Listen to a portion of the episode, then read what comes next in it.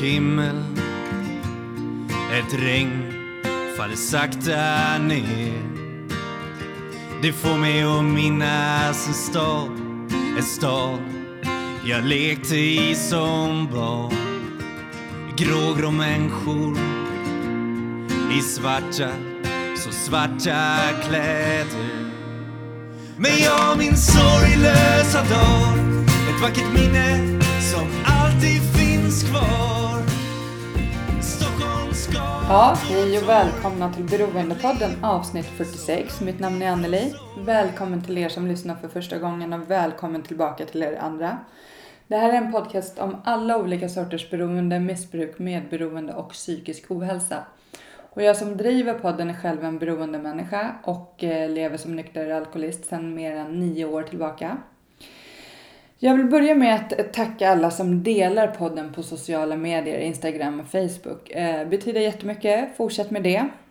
Eh, vill man stötta podden så kan man göra det genom att gå in på hemsidan beroendepodden.com. Där står det hur man kan stötta podden. Eh, man kan göra det genom eh, frivilliga gåvor, bli sponsor till podden eller genom att anmäla sig till Flatenloppet. För ja, nu har jag äntligen öppnat upp anmälningarna till Flatenloppet 2018 som kommer vara den 15 september nästa år. Och vet ni vad? Den 15 september nästa år, om allt går som det ska, så kommer jag ha 10 år den dagen. Så det blir ju extra special dag nästa år.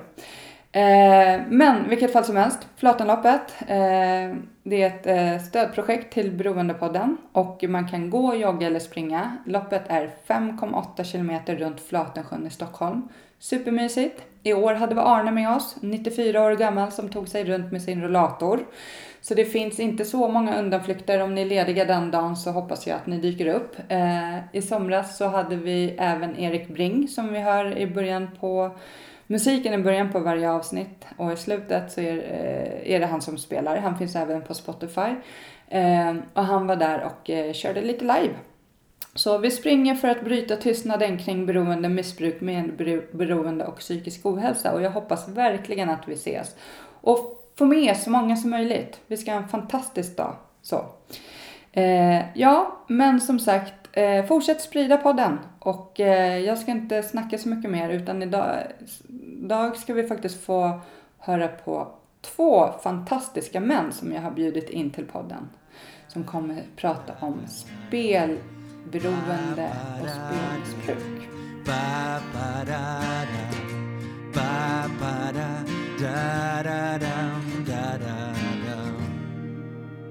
En dyster T-baneperrong Ett liv inrutat i betong Stäng ut det andra med musik Fokusera allt på att bli rik Ja, hej och välkomna till Beroendepodden, eh, Joakim och Daniel. För Vem, nu kollar jag så här. Vem, känner. vem var vem förresten? Jag är Joakim. Skåne. Nej.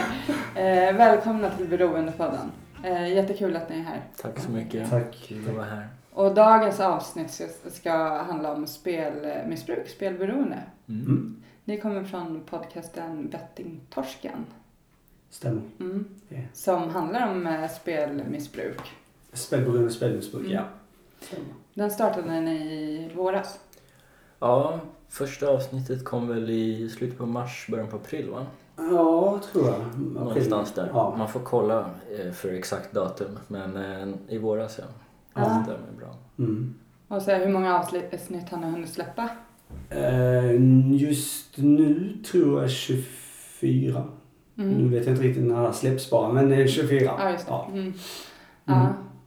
Och hur kommer det sig att, eh, har ni känt varandra länge? Eller? Ja, ska jag ta den? Ja, kör. Ah. kör. Ja, nej, vi har känt varandra sedan 2011. Så Mm. det börjar bli några år.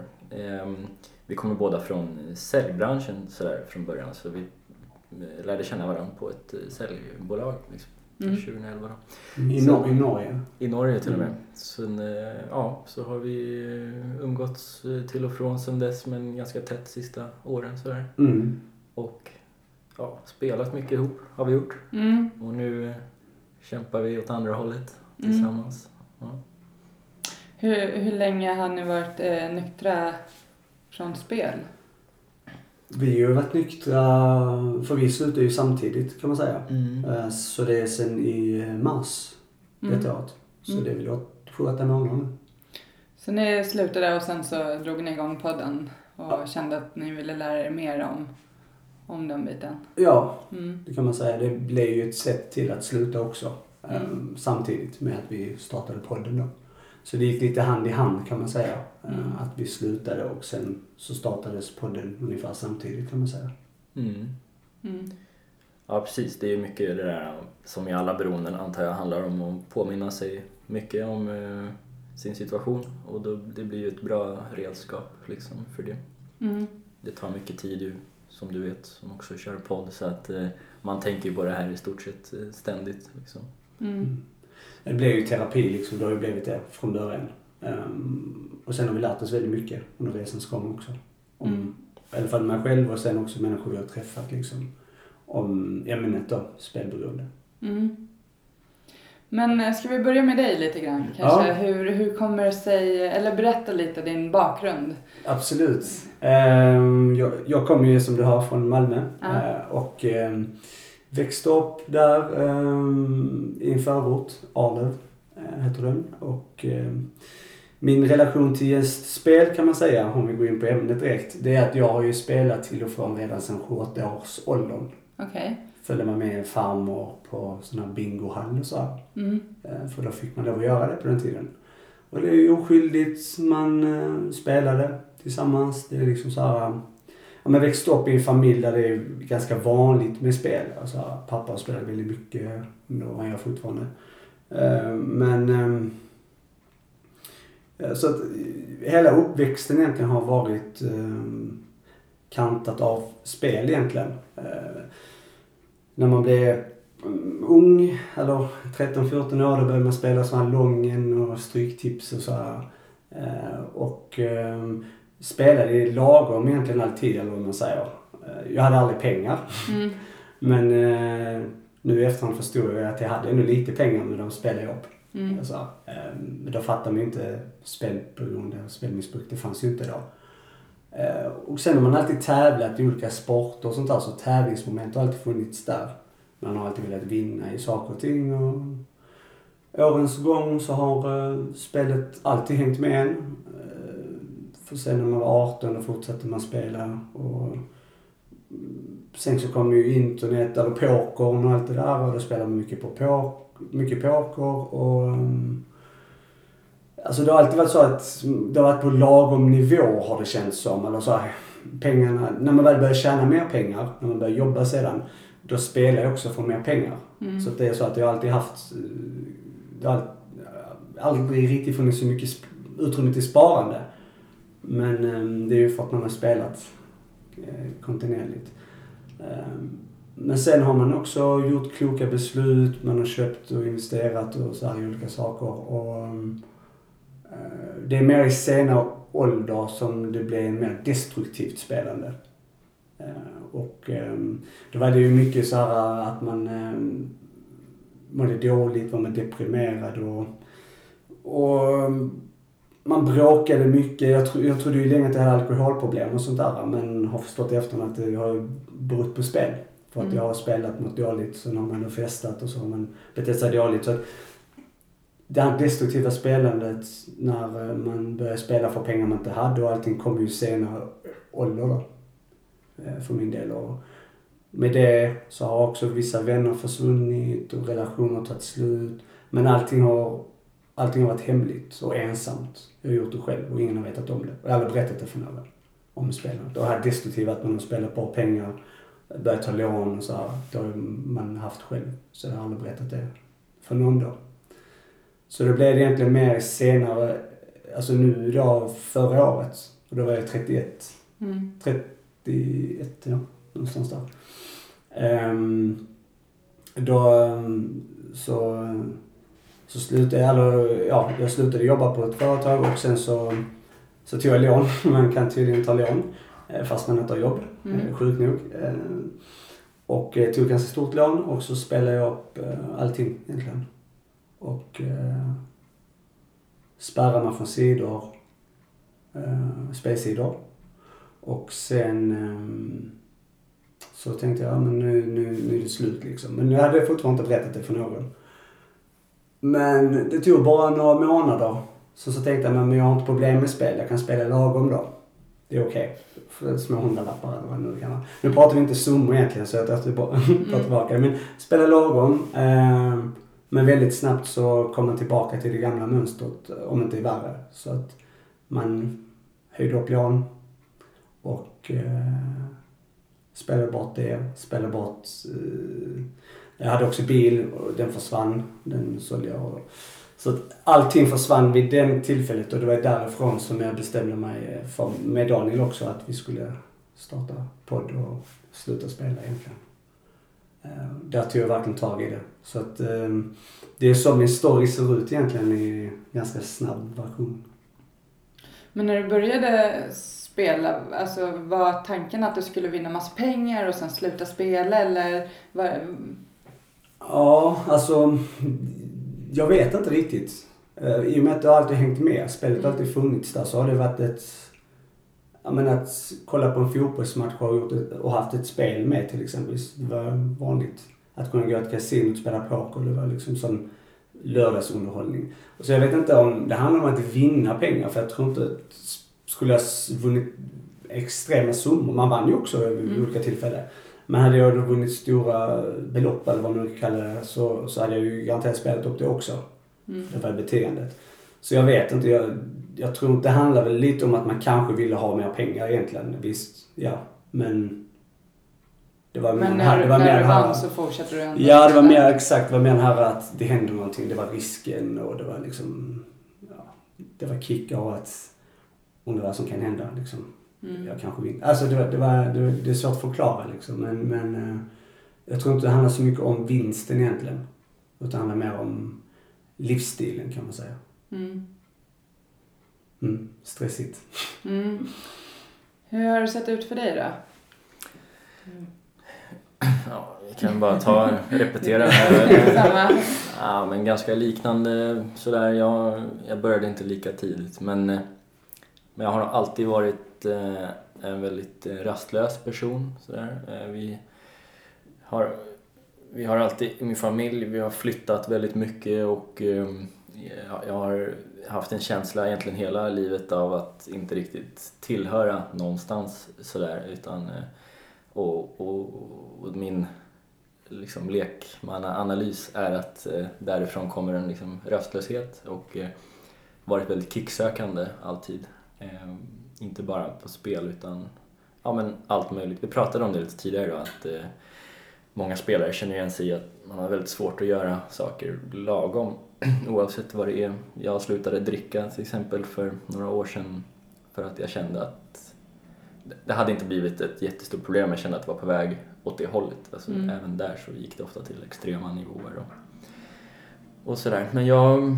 ja, jag kommer från alltid på med idrott. Eh, i idrottsrörelsen så är alltid spel närvarande. När vi sålde Bingolotter när vi var, eller det har vi alltid gjort vad jag kan minnas från att man startade i föreningar vid 7-8 års ålder så var det alltid att sälja lotter och, för att få in pengar till föreningen. Så det har på något sätt alltid varit där och, eh, och, och på den tiden så, jag vet inte om det var eh, om det fanns åldersgränser och sånt men hur som helst så var det inget som så här, lokala butiken brydde sig om så att vi kunde gå in och spela när man var 13-14 liksom för ganska stora summor ändå. Ehm, och sen så när jag fyllde 18 då, så började det väl spåra ur ganska direkt när man fick tillgång till nätet och sådär. Mm. Ehm, så att, eh, ja. Ehm, det är väl så. Sen, ja, jag har spelat sen dess. Jag har haft mycket perioder också. Ibland så har jag inte spelat någonting på kanske ett par månader och sen så har jag spelat väldigt mycket och så har det gått sådär. Sen bestämde jag mig för ungefär två, två och ett halvt år sedan att sluta. Och då var jag spelfri under eh, en sommar. Och sen så när hösten drog igång så, så tog jag ett återfall och, och eh, har ju spelat sen dess, eller fram till mars då, i år. Ehm, så att, eh, ja, det har varit ständigt närvarande. Men för min del, jag tror att det är lite grann att det kunde ha tagits ut, alltså beteendet kunde ha tagits uttryck i vad som helst. Ehm, mm. Nu blev det spel liksom. Och det, ja, eh, är väl mer en slump än någonting annat, tror jag. Ehm, men sen är det också, som Joakim sa, pengarna är inte så, så viktiga utan man vinner och man förlorar. Liksom. Det är som övriga livet, pengar kommer och går som du brukar säga. Och mm. eh, till slut, alltså man tror ju, det, det låter nästan lite konstigt att säga att pengar har inget med saken att göra för att det är ju ändå verktyget i spelet, det är ju pengar. Men eh, jag tror att många kanske tänker det först när man börjar spela, men det är häftigt att vinna och sådär, man ser reklam och så. Men till slut så tappar det ju betydelsen helt. Jag hade bland annat en incident, eller vad man ska kalla det, strax innan jag slutade spela, när jag vann en, eh, en summa som, jag, som var liksom för mig stor, som jag hade tänkt att leva på ett tag. Liksom. Det, mm. var, det var på den nivån och det tog ju men några dagar bara, en dryg vecka och sen var jag tillbaks på noll. Liksom. Så att, man kan ha fina idéer om vad man ska göra med pengarna men det är ju, ja, oftast så är det ju väldigt svårt för en beroende, liksom. för att inte säga omöjligt kanske. Um, så att, eh, ja. Men inte, eh, jag kan ju inte allt om spelbranschen och så, men jag, är det inte lite så att när man vinner en större summa pengar så kan man inte plocka ut dem hur som helst heller, eller? Har de inte någon så begränsning på att ja, ni kan bara plocka ut så här mycket i taget eller är det bara något jag har drömt? jag vet inte, jag kanske har drömt det. Ja, alla, alla drömmer om vinster. Ja. det kan vara lite olika. Det jag tror att du kanske tänker på som man ser på reklam kanske när man får bonusar och sånt att du får en 500 men du måste omsätta den kanske x antal gånger innan du får plocka ut och sånt.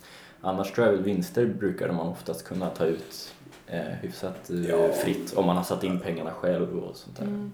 Alltså drömvinst och sånt får man ju gå till banker och så här. Alltså det blir ju en, det blir en process i sig men du får ju alltid ut dina pengar på något sätt. Mm. Men, men eh, ofta får du in på ditt spelkonto mm. eh, först. Och då, och då hinner man kanske inte få in dem på banken efter det.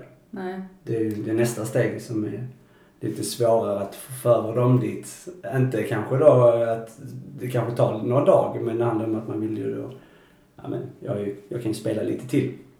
Nu är ju pengarna där. Så det är ju det som är det svåra, men själva um, pengarna kan du ju få. Mm.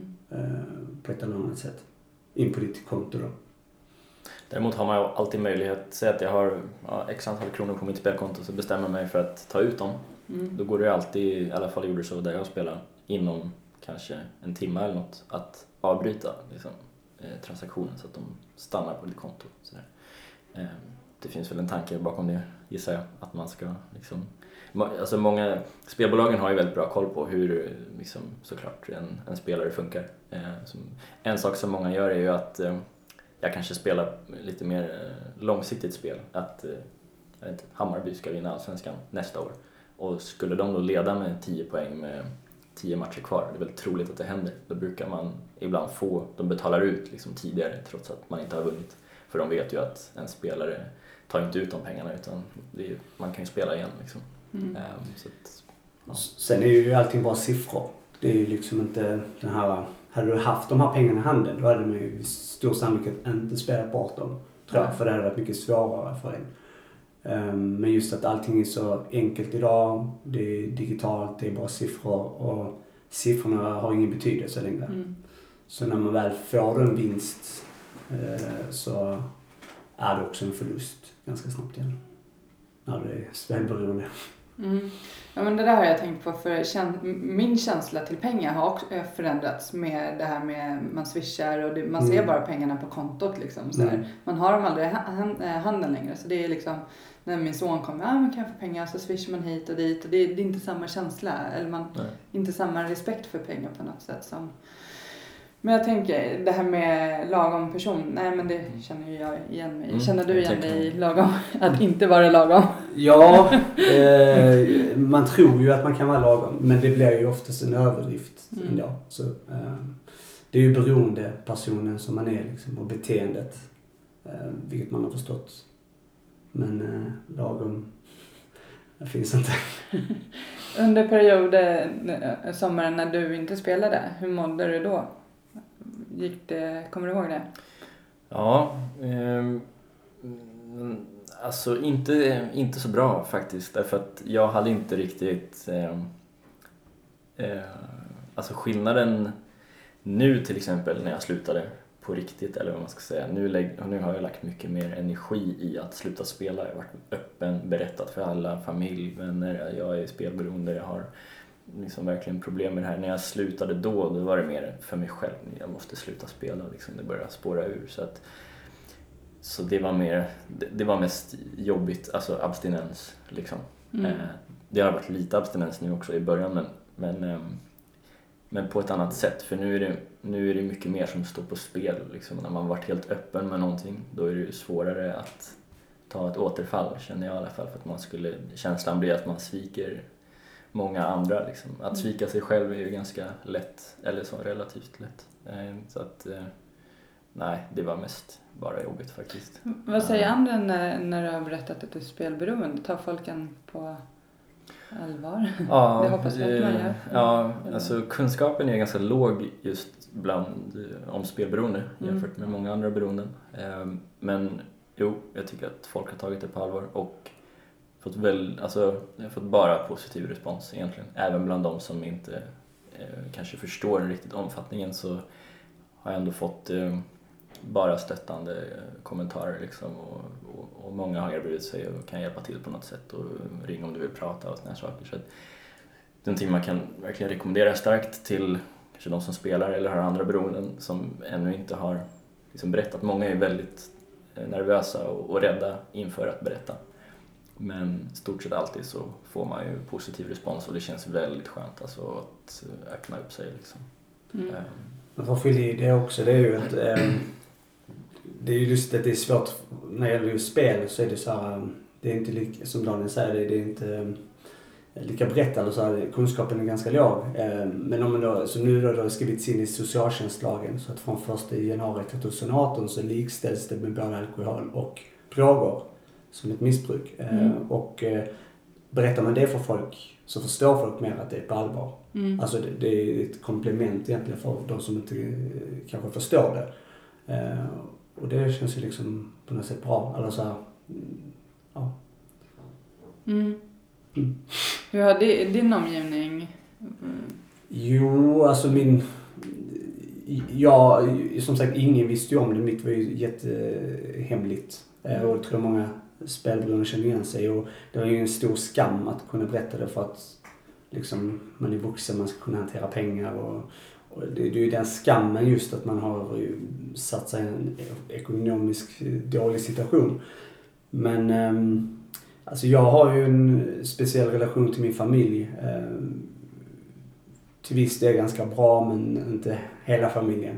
Så det har ju varit lite blandat, eh, blandade känslor. Ehm, några har brytt sig, några har inte brytt sig. Så det är så här. Eh, Men generellt så tror jag det, alltså jag har fått bra respons framförallt från vänner och sånt också. Mm. Så att, eh, eh, och det är många som har också helt plötsligt förstått vad det är, att det finns ett problem som heter spelberoende. Och det är ju bra att man kan liksom bidra till att folk ökar sin kunskap om ämnet. mm. Mm. Du sa tidigare att du hade spärrat dig på olika... Mm. Hur funkar det? Går det att öppna upp eller liksom är, det lite klurigt där också för, för att man ska sätta igång igen? För jag, Ja, alltså nej, egentligen inte. du Eh, spärrar och sen kan inte du öppna upp den sidan mer. Nej, exakt. Alltså det, det är ju så, en, en beroendeperson hittar alltid möjligheter Mm. att få sin drag. Mm. Ehm, så att jag spärrar mig på de sidor jag spelade på. Men just när det gäller spel så finns det hundratals spelbolag. Mm. Så det är bara att välja och vraka. Ehm, så att jag hade spärrat mig på några av dem som jag spelade på men så kom det nya. Så det tog bara kort tid innan man tog en bonus på ett spelbolag och så började man spela där istället. Mm. Så ehm, Det är det är helt- svårt. Heltidsjobb om man ska spärra sig Ja, på det är heltidsjobb. Men det finns ju så här betfilter och sånt. Så vet man om att man har spelproblem Mm. så skaffar man sån här filter till sin mobil för att spärra den alla spelbolag. Alltså, Okej, vad heter det? Bettfilter? jag tror, ja, betfilter heter den. Mm. Eh, och den... eh, Och, och jag vill säga snabbt, idag hörde jag om en som jag inte har hört om tidigare, k9.com. ja, den är det typ- gratis. Ja, Mm. för Betfilter kostar lite, jag vet inte hur mycket, men den här andra är gratis i alla fall. Bokstaven K och en nia.com. Mm. Det är Men då känner den av så här spelbolag och så här. Eller jag vet inte hur den funkar med Betfilter och känner av spelbolag så att då kan inte ens gå logga in på de här sidorna. Mm. Och det är bra skydd. Men som sagt det kostar om, det kostar per enhet och så här, så har du data och så. Ja, så blir det på varje. Exakt. Ja, för hur skyddar man sig mot äh, all reklam? Jag tänker nu på Mm. tv-reklamen. Alltså det är ju minst tre på varje reklam om äh, spel. Mm. Alltså tre spelbolag. Jag har suttit och räknat. Det är liksom minst tre varje Mm. gång. Det är helt sjukt. Kollar du på en fotbollsmatch och emellan pausen så är det ju minst uppe i sju, åtta stycken spelreklamer Ja. på samma gång. Ja, det är jättesvårt. Ehm, Det, det är en ständig snackis i vår bransch eller vad man säger. Eh, Hur man ska göra med det. Ehm, Men det finns väl inte något direkt sätt. Eller vad har du Daniel? Har du något tips på hur man ska göra?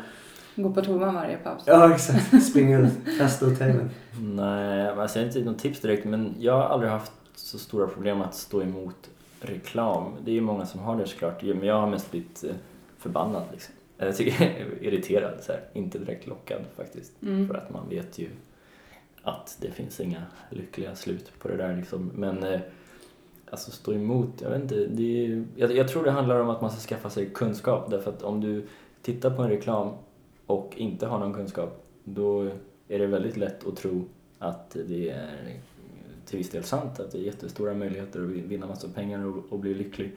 Så jag tror det handlar om att eh, som sagt läsa på så att man direkt kan konstatera att det där är liksom eh, bullshit bara. Eh, och på det sättet stå emot kanske. Mm. Annars vet jag inte, det är jobbigt att gå ifrån varje gång kanske. Ja. Eh, man kan skaffa en... Sluta kolla på TV. Ja, Ja, det, det är så. faktiskt ett alternativ. Det är inte mycket, mycket man missar. Nej, men inte. Nej, det är det knepet. Det där, de, eh, det, ja, det, det, det, man, man kan inte göra någonting. Det är det som är lite sorgligt i det hela. är Det att det finns ju många spelberoende idag. Och sen finns det anhöriga också som är en väldigt stor del också, som blir drabbade av en spelberoende person. Ehm, och där är det ju mycket att de blir påminda varje gång det kommer reklam på TVn och ibland kan det vara så här. Det är ju väldigt känsligt liksom. Jag tror också det är jobbigare för dem. Ja. Det är väldigt jobbigt för dem också så att um, spelreklamen tyvärr får vi leva med vi spel, sp- gamla spelberoende folk, Mm. missbrukare. Men hur såg det ut när ni spelade som mest? Var det liksom efter jobbet när man kom hem? Satt man uppe hela natten? Eller eh, dygnet runt? Gick inte till jobbet? Hur?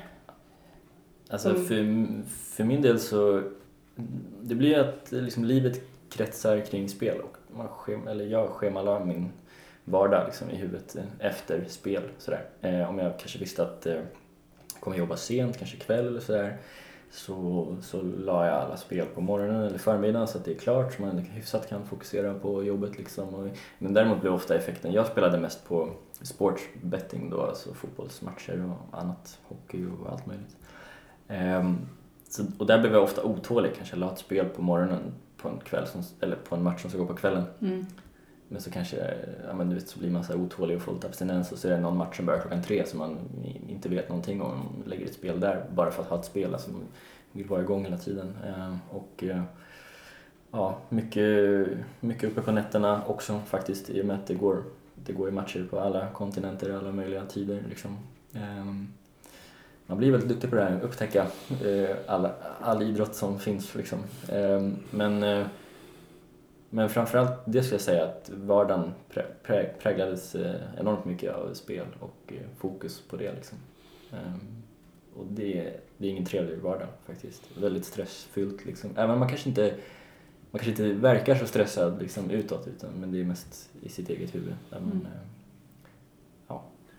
Alltså för min, för min del så, det var ju som Daniel sa, det, det kretsar ju jättemycket kring spel och att man ska hitta liksom rätta och Jag spelar också mycket sportsbetting på fotboll och liksom som det lite annan hockey och allt möjligt. Sen spelar jag en del på kasino, roulette och så här också.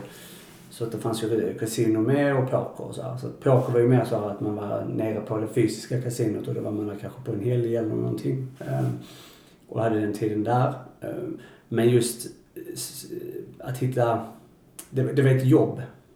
Att hitta rätt odds och rätt spel. Och, och man skulle kolla upp. Man var ju mästare på att hitta, eller man var mästare på, på eh, vilka spelare som spelar i ett lag, vem är skadade och så. Det, det är Och det, tar, det är flera timmar per dag. Eh, det kan vara på morgonen, sen kan man sitta på lunchen, man kan gå iväg på jobb för att kolla hur det står i matcherna, om de spelar livespel. Eh, samma med roulette. Eh, förlorar man sedan på kvällen, man märker att det gått jättedåligt hela dagen, då sitter man också uppe på natten, och kvällen för att hitta ett bra spel som man kan spela på live. För att vinna tillbaka. Eh, så det, det är ju spel hela tiden. Det, det är inte så speciell tid att man så här, utan det följer med hela, hela tiden.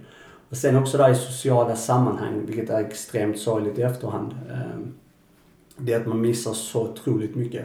Man kan sitta på en jättefin middag eller man kan vara på en trevlig fest eller till och med så att jag suttit på bio och spelat. Det är sjukt. Men att man, man är ju inte socialt närvarande. Mm. Man sitter med sin mobil och då tror folk runt omkring en att man inte gillar, om, alltså gillar tillställningen. Men Mm. så är det ju inte. Utan spelet är ju det som är mest intressant. Mm. Eller så, här. Så man är bästa vän med sin mobil. Ja. Men när förstod eh, du att du hade ett spelberoende?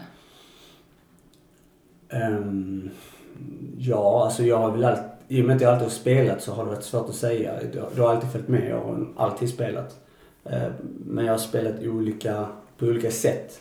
Och just destruktivt. När jag har mått dåligt, då har jag spelat väldigt destruktivt. Och så då har jag höjt mina normala gränser till, till eh, belopp och jag har varit, varit odräglig människa i min omgivning. Och där är ju signaler på att man har förstått att man har problem. Sen när man verkligen förstår att man vill, alltså att man, det har ju drabbat, det är ju när man kollar sin, sitt konto egentligen. Mm. Att man bara, det här, jag måste göra något åt det här. Ehm, men det var ju, det är alltså botten, man måste komma till botten eh, sjukt nog för att förstå att eh, det här funkar inte. Och sen så får man ju leva med det där efter. Mm. Eh, Så det är svårt att säga exakt när jag vet att jag är beroende, men, eller ett problem med det. Jag har alltid haft.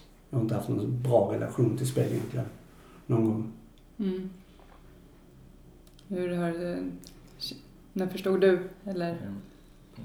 Ja, men eh, tanken slog mig nog första gången när jag, ganska direkt efter att jag hade fyllt 18, och då satt jag och spelade på någon sida och pengarna tog slut rätt fort och eh, så tog jag då min mammas kreditkort och satte in pengar från det. Eh, I liksom hemlighet såklart, det mesta är hemligt när man spelar. Men jag satte in lite pengar där, liksom inga jättesummor men det uppdagades ju givetvis väldigt fort liksom. Det blev en stor grej hemma. Snackades om och skulle polisanmäla eventuellt och, och sådär. Eh, sen så blev det inget av det där riktigt utan jag fick skämmas liksom några dagar och sen så gick det över och ja, sen så tror jag lyckades förtränga den där tanken eh, liksom ganska länge. Sen andra gången var väl egentligen så här det tydliga när jag försökte sluta då för två år sedan drygt. Eh, då, då förstår jag verkligen. Då hade jag varit en sväng till i Norge och jobbat och tjänat bra pengar liksom och allt hade egentligen gått bra men ändå så var ju kontot tomt liksom alltid och eh, jag hade ett, eh, en sambo på den tiden. Eh, ekonomi var väl lite sådär så att det var liksom våran deal eller så att jag skulle åka till Norge och eh, eh dra in lite pengar liksom och stabilisera vår ekonomi och istället så gick jag ju back på hela projektet. Eh, så då då förstod jag väl att det var ett problem. Liksom. Jag försökte ändå tysta ner det ganska mycket. Eh, oklart varför. Eh, men det blir ju en skam i det där liksom. Och så. Sen så... Ja, men jag tror lite som du säger också, man har väl nog alltid kanske vetat det egentligen men eh, trängt undan de tankarna. Liksom. Eh, men ja, nu då som sagt i mars här någon gång så var väl eh, slutgiltiga liksom att man fattade att nu är det verkligen dags att göra någonting åt det. Liksom. Mm. Så det är ganska nytt fortfarande. Ja, för när, när ni drog igång podden då hade ni ju precis båda slutat. Mm. Ja, exakt. det var ju det att... Eh, ja, det, det är speciellt det där men... men eh, vi, vi, vi sa att det ska vi göra detta för vi börjar träffa bra folk eh, som brinner för, för, för detta. Liksom, att hjälpa folk som har problem med Mm. spel. Och att det var så seriöst visste vi inte riktigt, tror jag, när vi väl körde igång. Och då sa vi att vi måste verkligen, alltså det... För ta, vi, vi, var inte rikt, alltså, vi var inte riktigt nyktra 100% eller så här när vi hade idén. Mm. Men det var ju så att när vi bestämde oss då var det att nu ska vi sluta, annars kan vi inte göra detta. Mm. Alltså idén dök ju upp på, under en kväll när vi satt i min lägenhet och spelade som dårar liksom. Mm. Så att det, Så vi var verkligen inte det. mogna egentligen. Men, Ja. eh, så att, men det, det växte fram med tiden liksom. Kanske efter första andra avsnittet tror jag som det verkligen satte sig att Ja, någonstans där. Ja, men i och med att vi spelade ju in, vi spelade ju in avsnitten innan, alltså så här, ett tag innan de släpptes. Så att Mm. det var ju så här, ja. Det var väl egentligen första, ja, tror jag. Efter det. Eller efter vi träffade, ja, det var första gäst tror jag. Med Jimmy då. Mm, som det- precis. Eh, som jag har, håller på, äh, som är då på Spelberoendeföreningen. När vi verkligen fick prata med han. Då märkte vi att här skojar vi inte. Och då hade vi inte släppt någonting. Vi spelade in lite i förhand innan Mm. vi då släppte det. För att vi skulle ha lite material. Eh, Men vi hade inte släppt någonting om inte vi hade bestämt oss för att vi skulle verkligen eh, bli nyktra. Men alltså, har, har ni tagit någon hjälp då under den här tiden? Eller har ni liksom, hur, hur har ni gått tillväga för att sluta? För ja, podden hjälper ju säkert jättemycket kan jag tänka mig. Det var ju jättesmart idé ni hade den kvällen när ni satt och spelade. Mm. Mm. Så, Lite, några hjärnceller hade vi kvar. Knappt. Men, Ska jag eh, börja eller? eller? Ja, ja, men jag kan köra. Ja, jo, men det är att hjälp har ju självklart, som du säger, podden har hjälpt mig mycket. Mm. Ehm, och ehm, sen är det ju alla människor man har träffat eh, under resans gång och framförallt spelberoendeföreningar. Att man kan komma till en plats där man träffar liksinnade personer som en själv Mm. ehm, och kan prata med dem.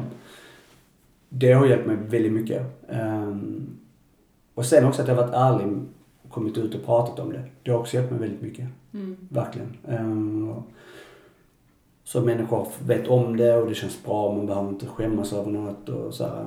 Tycker man att man är dum i huvudet och man har och de hatar ens historia så är det det tyvärr. är ett Förlåt.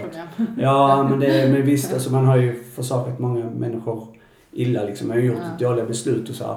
Men, men det är så här att jag är den jag är idag och ehm, ja. Eh, men det är framförallt att man kommit ut med att man har förstått att det är det, detta som är, och det känns skönt. Jag har också träffat psykolog. Eh, Det gjorde jag egentligen innan allting. ehm, Alltså innan podd och allting. Då träffade jag psykolog Mm. från början. Och då är det där jag började förstå att jag hade spelberoende. Mm. För jag trodde först att jag hade problem med alkohol. För att jag har betett mig ganska dåligt med alkohol också. Men sen när jag väl har varit glad och mått bra, då har jag inte haft problem med alkohol. Mm. Så jag har inte riktigt förstått vad, vad, det, vad det handlar om. Mm. Men det är just därefter jag gick till psykolog som har hjälpt mig väldigt mycket. Också att förstå mitt problem. Mm. Snyggt. ja, ehm, ja jag, jag tog hjälp av... eh, jag blev lite inspirerad av eh, Jocke här då, eh, för att... Eh, eh, och tog kontakt med vårdcentralen. Gick dit och sa att jag behövde prata med någon liksom, och berättade att jag hade mycket ja, ångest och sömnproblem och allt vad det var. Eh, och då, då sa de först att det var ingen som hade tid just då. Eh, men eh, så blev jag tipsad om, eller jag blev hänvisad till någonting som heter Spelberoende-teamet i Göteborg. Så, Mm så jag fick åka och träffa en eh, KBT, eh, gick på KBT-behandling där hos en som heter Tommy Törnqvist som också varit, vi har haft som gäst. Mm. Eh, Så då gick jag där på ett åtta veckors program då liksom. Och det var väl mer liksom stoppa blödningen sådär, få stopp på spelet och, och det var väldigt positivt för att man får ju med sig vi pratar alltid om att det är beteendet det handlar om liksom, och det är beteendeterapi då så fick mycket bra tips på hur man ska förhålla sig till spelet och känna igen liksom, dåliga tankar och kunna hantera dem och hur man ska ja, vad man kan göra om man kanske är ensam hemma eller liknande och man får då spelsug eller så här, hur man ska hantera det. Och, um, um, ja, det var, det var väldigt positivt att komma dit och sen efter, efter den behandlingen så har jag fortsatt med att gå till Spelberoendes förening Mm. eh, som finns lite här och var i Sverige. Ehm, och där går går jag lite då och då liksom när det finns möjlighet. Lite för sällan känner jag ibland. Men det är också återigen att vi har den här podden, det blir lite samma effekt. Jag tror att hade vi inte haft den så hade jag säkert varit där varje vecka. Det finns ju möjlighet två, två kvällar i veckan att gå på möten. Mm. Eh, Så här, Det är grupp, så här grupp, ja. gruppsamtal. Det är som A-möte liksom. Man sitter och pratar. Mm. Självhjälpsgrupp. Ja, Mm, ja, den är, den är kanon faktiskt. Det, alltså, för där får man får ju dels höra andras historier och eh, det kan vara bra att inte vara så självupptagen alltid och liksom lyssna till andra och ja, men som sagt påminna sig. Så att de här spelberoendeföreningarna är ju inte, dit ska man kanske inte gå som, eller man kan gå dit när som helst såklart, men man ska inte gå dit med tanken att få akut hjälp på det sättet utan det är mer påminnelsefunktion. då. Mm. Ehm, Sen har jag hört också från andra som har haft spelproblem att de har gått på A-möten faktiskt. Mm. Och, eh, men då istället för alkohol och lagt in spel i sitt Mm. huvud. Ja.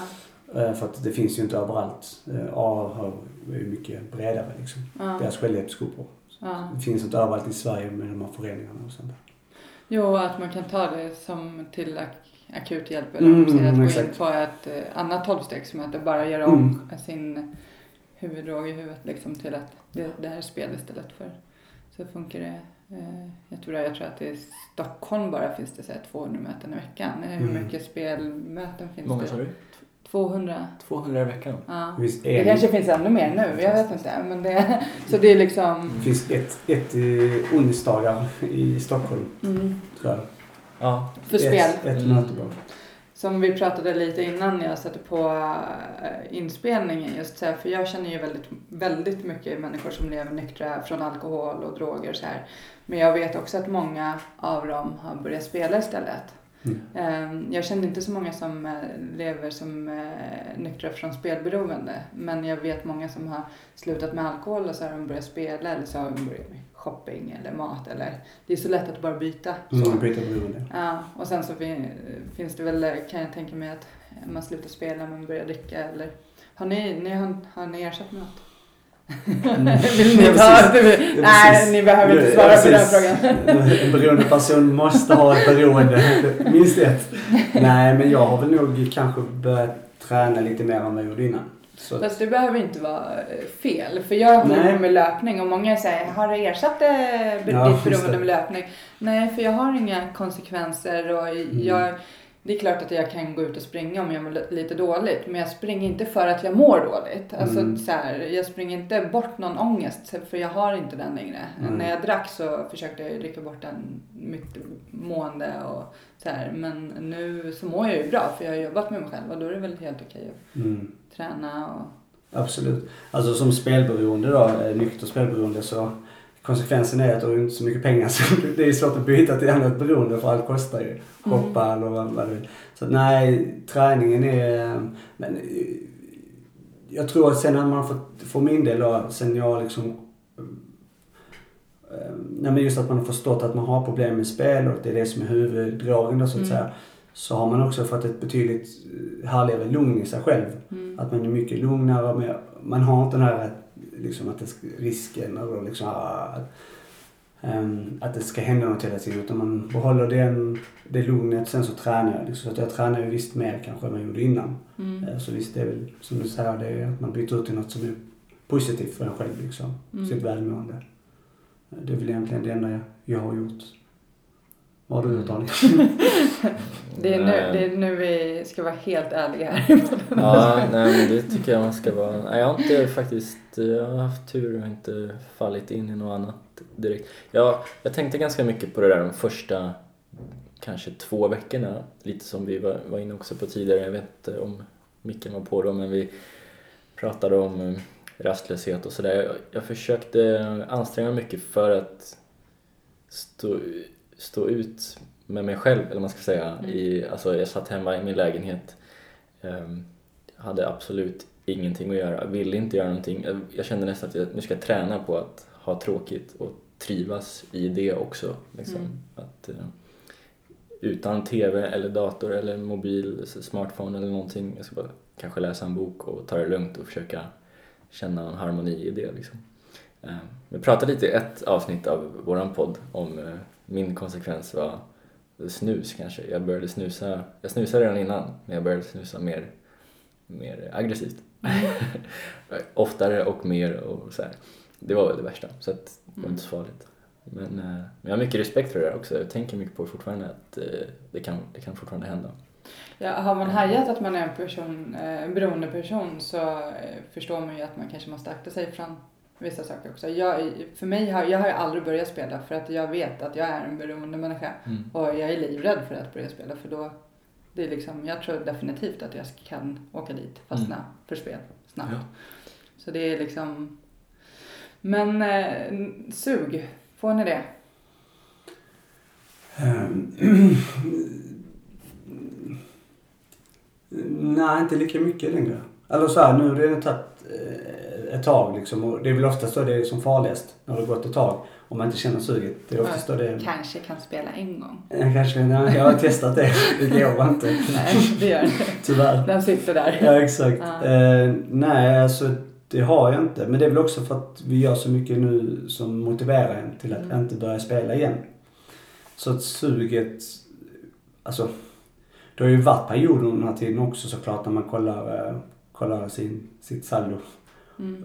Och så tänker man, fan jag skulle vilja ha lite mer pengar där. Men det är ändå så här, jag vet att jag, det kommer inte det kommer inte leda något, till något positivt och jag kommer bara bli extremt besviken på mig själv. Mm. Så att, eh, nej.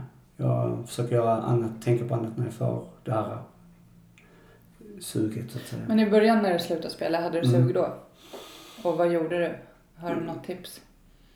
Mm, ja. När suget kommer om jag tänker de som... Nu får vi säga tips. Vi brukar alltid fråga om tips. Han, ja, jag vet. Det är mycket lättare att vara den som intervjuar. Ja, det är det faktiskt. um, uh, usch, bra fråga. Alltså, jag säger ju det att när jag verkligen har fått ett sug så, så har jag liksom, nej men jag har tänkt på annat. Jag har gått ut och så här promenerat eller jag har ringt en kompis. Jag har ringt Daniel ganska mycket mm. um, i början framförallt. Um, det är, alltså framförallt att prata om det. Mm. Får man då måste man prata om det. Det är jätte, jätte, jätteviktigt. För eh, om du inte säger någonting då är, då är sannolikheten mycket högre att du faktiskt äh, missbrukar igen. Så att äh, jag tror det är nog nummer ett. Det är att faktiskt prata om det. Sen äh, motionera tempo så du kan börja tänka på annat liksom. Mm. Kroppen kan börja andas igen. Liksom. Mm. Det är ju väldigt viktigt som du säger att prata om det och där har vi också en bra grej med, med föreningarna.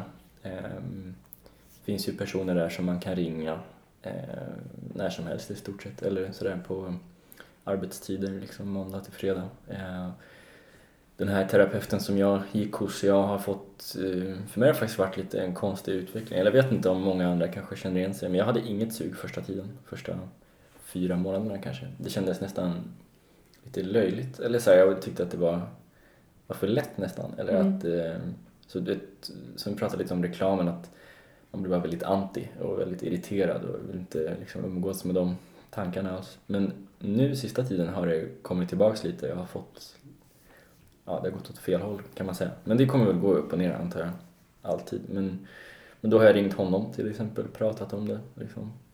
Ehm, och sådär. Så prata är väldigt viktigt blanda in andra mm. människor så att man påminns om att som du sa, om jag spelar, okej okay, det kommer bara bli dåligt. Dessutom kanske mamma, syskon, kompisar, vad det nu kan vara, kommer bli besvikna. Jag tänker ofta på, eh, på eh, Jocke också när jag är spelsugen att förstår att han kommer bli besviken. Liksom. Vi har det här projektet ihop med podden och ska jag ringa och säga att jag har spelat och vad ska hända då? Alltså, mycket, mycket sånt tror jag på. Alltså bygga upp många väggar liksom. Mm. Um, har funkat ganska bra. Ensamhet är väldigt farligt. Mm. Ja men det säger ju båda, liksom det här med ärlighet, superviktigt. Det är det för mm. alla beroende, liksom, mm. att vara ärlig. Känner man ett sug, har någon man ringer. Um, när man jobbar i tolvstegsprogram då har man ju en sponsor som man kan ringa, eller bara en vän liksom. Mm. Men annars om man inte är med i något tolvstegsprogram så bara ring någon annan kompis och liksom bara shit jag är sugen på att spela eller Mm, vad det nu ja. är liksom. Och jag har ju också gjort, som ni liksom startat den här podden, det har ju också varit medvetet för att stänga dörrar för mig. Mm, mm. Jag kan ju inte så här, gå in på systemet i typ så här, då skulle Mm. folk bara hmm. Så där har jag stängt en del dörrar, så smart taktiskt. Mm. Eh, gjort det lite svårare att ta det där Ja, liksom. exakt. Gör det svårare. Mm. Eh, hela tiden. Ehm, men ehm, hur vanligt är det med spelberoende? Vet ni det? Har ni, vad har ni lärt er lite under de här intervjuerna ni har gjort? Mm. Så det är... eh, Det är så här kanske flummigt att säga men det är extremt mycket vanligare än vad de allra flesta tror. De, jag skulle tro att eh, stort sett alla har någon i sin... eh, I relativ närhet i alla fall som har eh, kanske åtminstone i perioder haft problematiskt spelande. Eh, det som är problemet är att eh, det är så mycket så här hysch om det. Man, man, de flesta vill inte prata om det. Alltså en spelares vardag, en problemspelares vardag går ju till stor del ut på att eh, behålla hemligheten. Det är, som, det är en klassiker. Och om man bor ihop med någon ska man vara först hem, liksom, tömma brevlådan, gömma breven från Kronofogden, liksom, sådana här saker. Och, ja, eh, tysta ner det hela tiden. Så att, vet inte hur vanligt det är, det finns massa olika siffror. De som är eh, på andra sidan så att säga, representerar bolag och annat, de brukar säga att ungefär 2% av Sveriges befolkning har problem med spel. Eh, Det är bety- betydligt mer än så. Alltså. Ja, jag Eh, mm. Den är väldigt, väldigt luddig och sen framförallt räknar ju inte det heller med anhöriga för det är väldigt många anhöriga som också blir drabbade Mm. av just um, spel, pro- problemspelare så att säga. För det är ett hushåll så är det oftast förhållande och så är det barn kanske. Det, det, det, är, det, är, det är mycket, som Daniel säger, det är, det är, det är större än man tror. Um, Och det är flera hundratusentals som blir drabbade. Mm. eller som är drabbade i Sverige. Så det är ju verkligen ett stort problem. Eh, Men det är ju därför också den har skrivits in i socialtjänstlagen. Alltså mm, att det är erkänt eh, missbruksproblem. Mm. Och det, det är ju, ja. Så att eh, det är ingen, det är ingen, det är ingen, man ska inte ha det som en egen hemlighet eller att det är ensamt utan man ska bara mm, liksom gå ut med det. Alltså ett, det Det ökar handlar om att man ska prata om det för det är det som folk inte gör. Mm. Det ökar väldigt snabbt också. Ett bra exempel på det är att när jag tog kontakt med, eller när jag blev hänvisad till KBT-behandlingen, då fick jag komma dit stort sett eh, dagen därpå eller sådär. Det var, jag tror jag åkte dit veckan därpå men det berodde också på att jag inte kunde liksom sådär direkt. Det tog några dagar. Nu vet jag att det är ganska lång kö, alltså det handlar om ett par månader just innan du kan få komma dit och prata. Eh, Och det visar lite hur det, hur det ser ut. Sen så håller jag också på nu, just nu så behandlas min ansökan om att få en skuldsanering. Mm. Och eh, när jag pratade med min kontakt där och i Göteborg så, så berättade han att alltså förr i tiden så de som sökte skuldsanering var liksom 40 år och uppåt. Nu är det kryllar av 18-19-åringar liksom, och det kan man ju koppla direkt till nätkasinon, nätkasinonas Mm. eh, explosion. Liksom. Så att, det- Online-spel. Online-spel. Ja. Så att det, det ökar liksom dramatiskt eh, varje dag. Så att, Men just också att det är att, som sagt, att nu, nu behöver ju alla kommuner och landsting ta ansvar för frågan. Att Mm. också ta och hjälpa, för det är, inte så att, det är väldigt svårt att få hjälp eh, beroende på var man bor i landet. Det, det finns ju inte föreningar överallt eller det finns inte eh, KBT eller tolvstegsprogram och så här överallt. Utan, men, men nu kommer det ju vara att psy, psyk, psykiatrin och allt det måste ta ansvar i frågan. Eh, vilket är väldigt positivt Mm. faktiskt. Um, men det är svårt att sätta siffra på. Nej, det förstår jag. Men om, om det är någon som lyssnar nu som känner att den har problem med spel, vad bör den göra tycker ni? Vart ska man vända sig liksom? Är det... Det du ju, gick ju inom vården. mm. Alltså man kan ju, vill man liksom direkt sådär på sekunden prata med någon så finns det ju stödlinjen. mm, Nu har jag bara tappat deras nummer bara för det men man kan googla snabbt stödlinjen så får man upp det. Liksom. Stödlinje för spel... Ja, det heter stödlinjen Okej. bara. Mm. Eh, Ja, och 020 någonting, man får googla som sagt. Och, sen, Mm. eh, och, och där blir man då hänvisad till spelberoendeföreningarna. Men det, det sitter ju också folk som är duktiga där som man kan liksom, ha ett första samtal med. Liksom. Sen så, eh, ja. vårdcentral och Vårdcentraler. psykiatrin. Mm. Mm. Um, kontakta oss. kan man göra om man vill. Om man liksom bara vill avväpna sig. Eh, och som spelberoendeföreningarna. Mm. Eh, mm. Ja, och eh, som, som vi har varit inne på, eh, berätta för folk så snabbt det går. Alltså, alla vet att det är hemskt jobbigt, man drar sig in i det längsta liksom. Men det är en otrolig lättnad.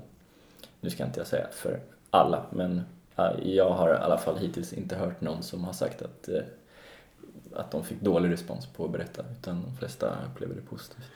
Och sen är det oftast det, den anhöriga eller man berättar för vill gärna hjälpa till. Det är ju så i vår natur att vi vill hjälpa varandra. Så då kommer man också, då kommer den personen veta att man kommer få hjälp om hur man ska göra. För oftast så, så vet man att man vill bara berätta det.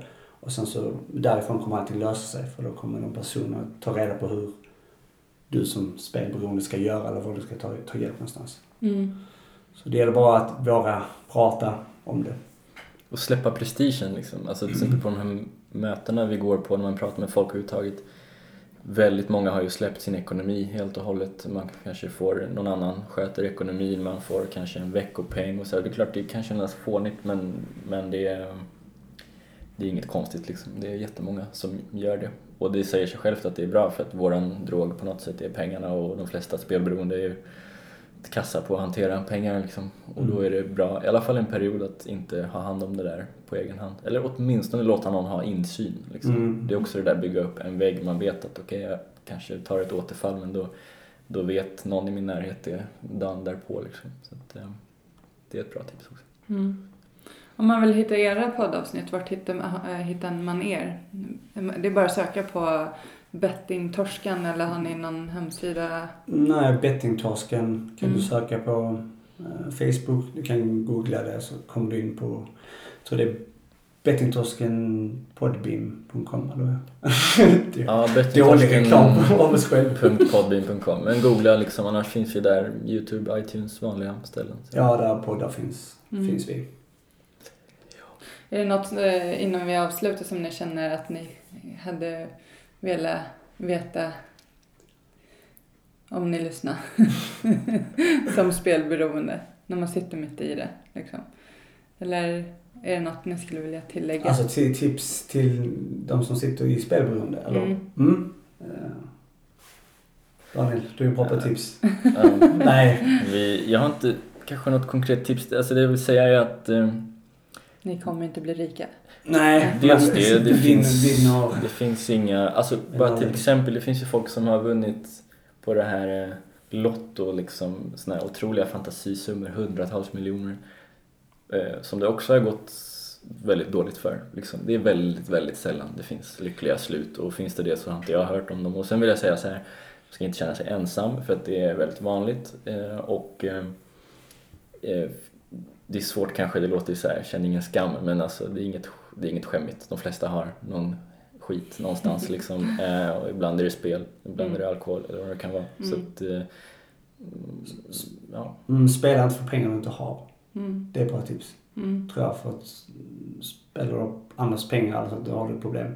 Mm. Så eh, man kan ju inte heller bojkotta spel för det är så här, Många trivs med spel och det, det får de göra om de kan spela lagom liksom. Mm. Men bör, kan du inte spela lagom så, så spela inte. Du, du vinner inte på det Mm. i slutändan.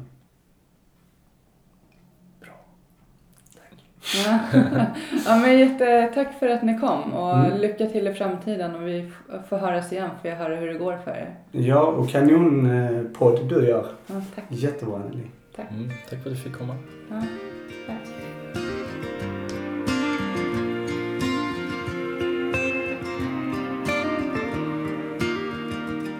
Mörk himmel, ett regn faller sakta ner.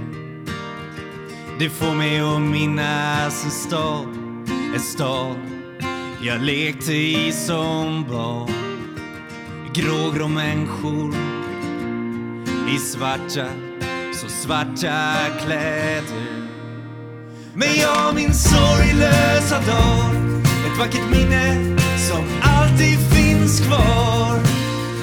Stockholms gator och torg, ett liv så långt ifrån sorg. Ba, ba, da, da. Ba, ba, da, da.